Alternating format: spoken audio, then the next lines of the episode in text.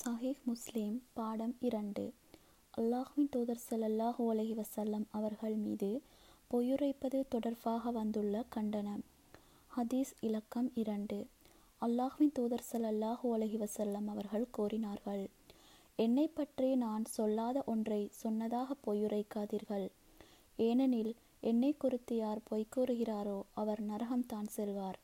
இந்த ஹதீஸை அலி பின் அபி தாலிஃப் அலி அல்லாஹோன் அவர்கள் தமது சொற்பொழிவில் அறிவித்தார்கள். இந்த ஹதீஸ் மூன்று அறிவிப்பாளர் தொடர்களில் வந்துள்ளது. ஹதீஸ் இலக்கம் மூன்று. அனஸ்பின் மாலிக் அலி அன்ஹு அவர்கள் கூறியதாவது அல்லாஹின் தூதர் சல்லாஹ் அலைஹி வஸல்லம் அவர்கள் என்னை பற்றி நான் சொல்லாத ஒன்றை சொன்னதாக யார் வேண்டுமென்றே பொய்யுரைக்கிறாரோ அவர் தமது இருப்பிடத்தை நரகத்தில் அமைத்து கொள்ளட்டும் என்று கூறியிருப்பதுதான் உங்களுக்கு நான் அதிக எண்ணிக்கையில் ஹதீஸ்களை அறிவிக்க விடாமல் தடுக்கிறது. ஹதீஸ் இலக்கம் நான்கு.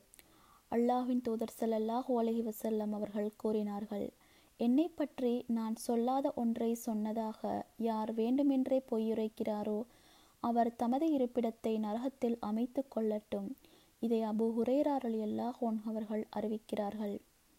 அலி பின் ரஃபீஹா ரஹமத்துல்லாஹ் அவர்கள் கூறியதாவது